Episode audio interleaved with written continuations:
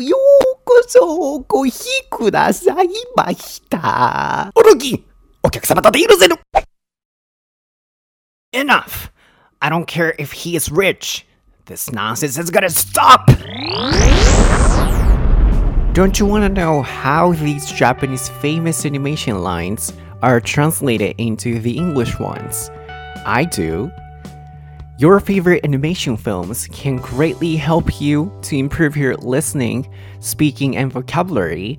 So this time I chose 3 major quotes from my favorite scenes, and let's see how those beautiful Japanese words are successfully transformed.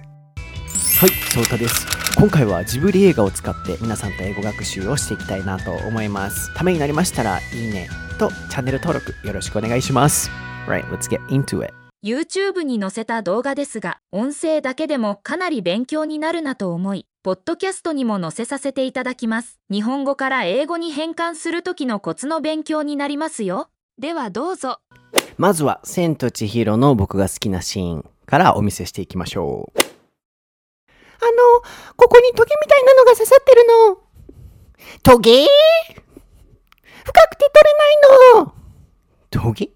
トゲだって、うん、下に人数を集めな、急ぎな。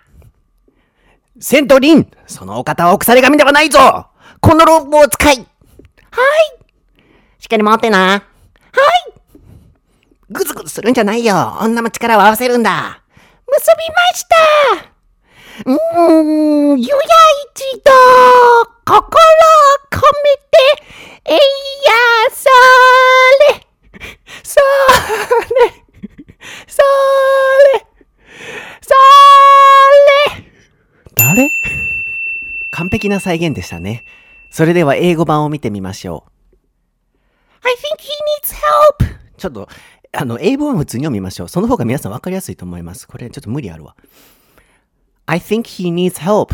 It feels like there's a thorn in his side. A thorn? It won't come out.What's that? He has a thorn? Get the staff down there! やってもった。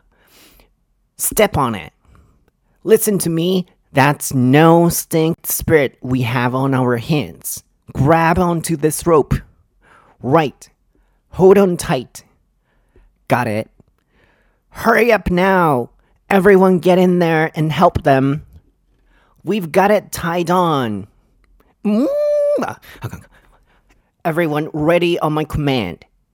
And heave, heave, heave. では英文を見ていきましょう。こうやって流れで覚えると頭に残る英語表現とかもたくさんあると思うので、覚えながらどんな風に訳されているのか一緒に見ていきましょう。まず英語版ならではのセリフとして I think he needs help という表現が出てます。日本語版にそれに当たる言葉はないと思うんですけど、誰々 needs help、I need help だったり、誰々 he needs help だったり、need help もうこのまま覚えておけるとそのまま使いやすいですよね。で、ここにトゲみたいなのが刺さってるっていう文章は It feels like there's a thorn in his side。 こうやって言葉が他の言語に変えられていくのって面白いですよね。 It feels like っていうのはまるでこんな風に感じるっていう It feels like もそのまま使えます。この後ろそのまままた主語動詞と文章が来ます。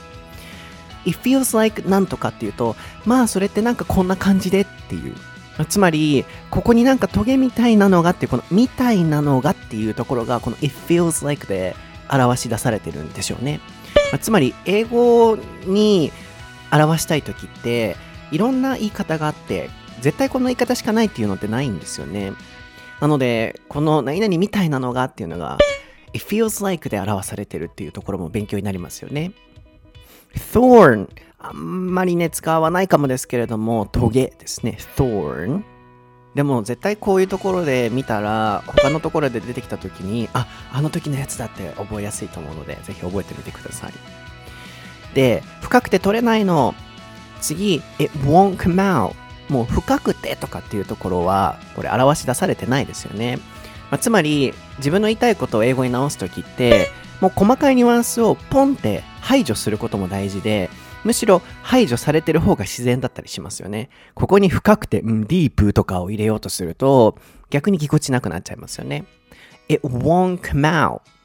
英語ってこうやってものを主語に置いて取れないってね、日本語で聞くと I can't、I とかでもね表しがちだと思うんですけど、もちろんそれは間違いじゃないんですけど、そのトゲ自身というところの視点から It won't come out、 そのトゲが出てこないっていう come out っていうのは何かがこうパッて飛び出てくるイメージです。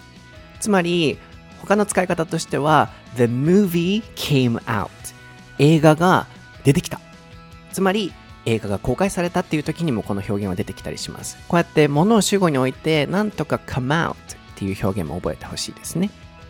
Get the stuff down there。 down と there って結構くっついて down there っていうのは会話でも使えたりすると思います。下にそのスタッフを、集めろ、持ってこいみたいなニュアンスで英語ならではの表現ですけど、 get the staff が入った上で、down there、 そこに下にっていうね down there は覚えておくと便利かと思います。 step on it、 ステップは踏むです。 on it、 つまりそれの上を踏む、車のアクセルを踏むっていうところから来てるみたいなんですけど、 step on it でこう急げ、アクセルボンって踏んで早く行けっていうような感じですよね。いろんな表現があって面白いですよね。その方はお腐れ神ではないぞってね、これお腐れ神ってスティンクスピリットでね訳されてるっていうのが面白いなと思いましたが、ちょっと尺の関係もあるのでここはそんな使う表現じゃないのでどんどん行きたいんですけれども、 grab っていうのは何かを掴むって意味です。 grab onto 何々で何々にこうしっかり捕まる、しがみつくっていうようなイメージで覚えていただいて、で他にも hold on tight、 tight っていうのはしっかりっていう意味もありますね。 hold on tight、 しっかり捕まれっていう。で最後に出てくる heave っていうのは何かをすごいこうギュッていろんな力を加えて、この場合だったら引っ張ったりこう動かしたりする heave、思いっきり引くっていう風に覚えておくと、こういう文脈の中からヒーブ、湯婆婆が引っ張れ言うてたやつやなって覚えれたりしますよね。次はもののけ姫の僕が好きなシーンです。黙れ小僧、お前にあの子の不幸が癒せるのか。森を犯した人間が我が牙を逃れるために投げてよこした赤子がさんだ。人間にもなれず病にもなりきれぬ、哀れで醜い可愛い我が娘だ。お前に産を救えるかわからぬ。だが共に生きることはできる。癖強いな。 Silence boy, how dare you speak to a god like that? I caught her human parents defiling my forest.They threw their baby at my feet as they ran away. Instead of eating her, I raised her as my own. Now my poor, ugly, beautiful daughter is neither human nor wolf. How could you help? I don't know, but at least we might find a way to live.僕はなんか個人的に日本語から英語に変わっているこれすごい深みがあるなと思うんですけど、日本語ってすごいやっぱ抽象的に表す言語じゃないですか。だからこそ美しさがある時もあるんですけど、分かりにくいところもあると思うんですよ。例えば森を犯した人間が我が刃を逃れるために投げてよこした赤子がさん。小さい頃からこれずっと聞いて育ってきてますけど、意味はあんま分かってなかったんだなっていうのを英文を見て気づきました。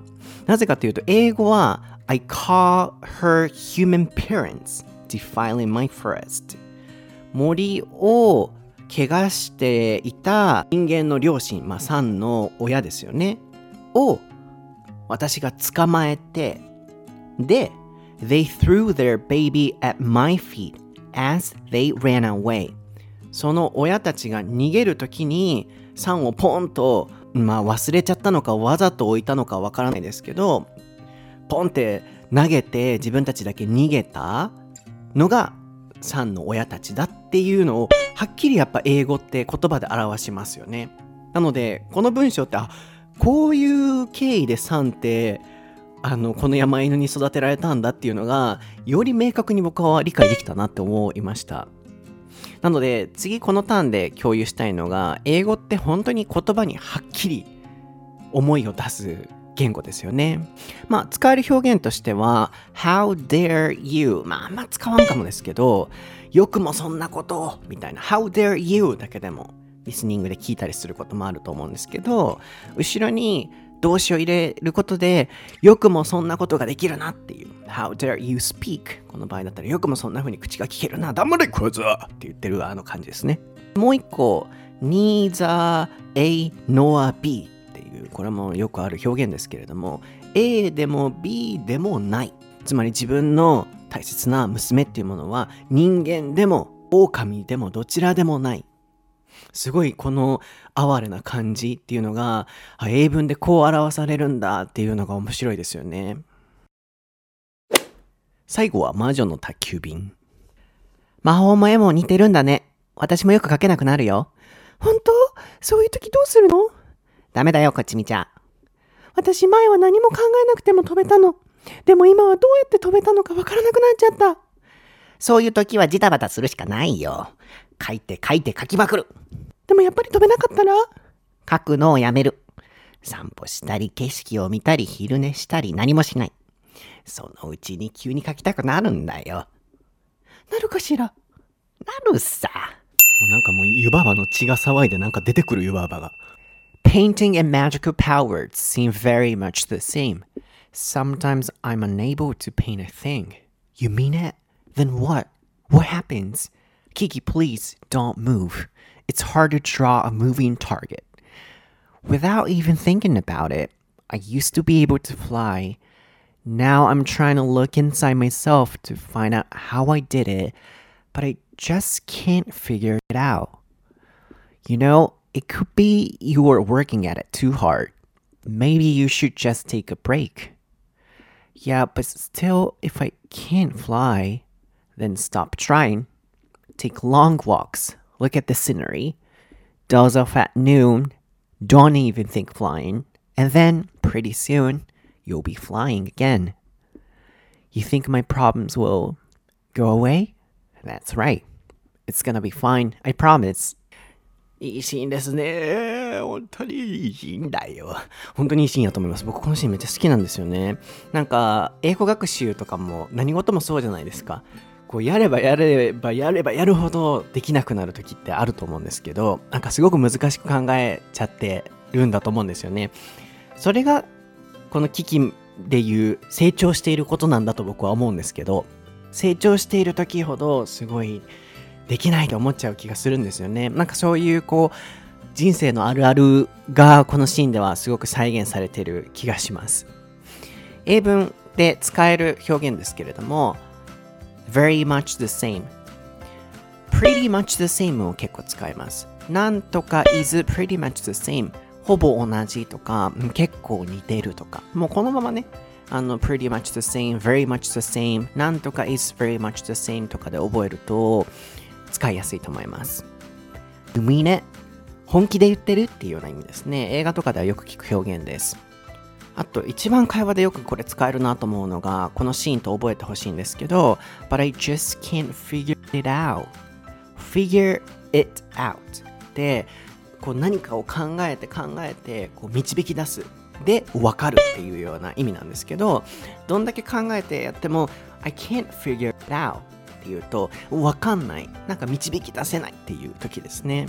なのでもちろん I don't know でもいいんですけど、なんかこうできない、あれは逆にできた時も I figured it out 分かったみたいなね、導き出した感じのこの分かる分からないっていうのをこの figured it out で表してほしいですね。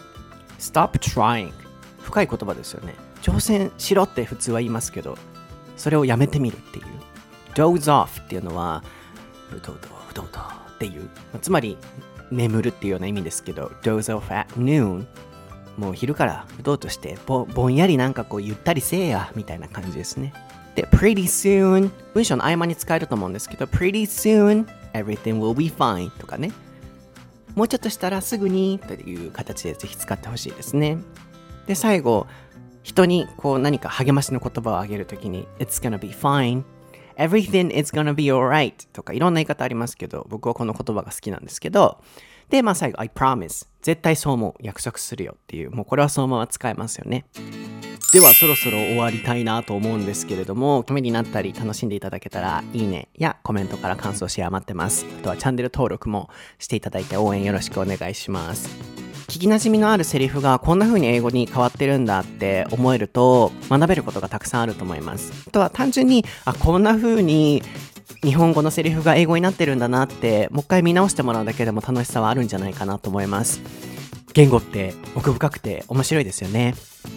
ではまた次回の動画でお会いしましょう。ようこそごひくださいました。英文を見たい方は YouTube で確認してみてくださいね。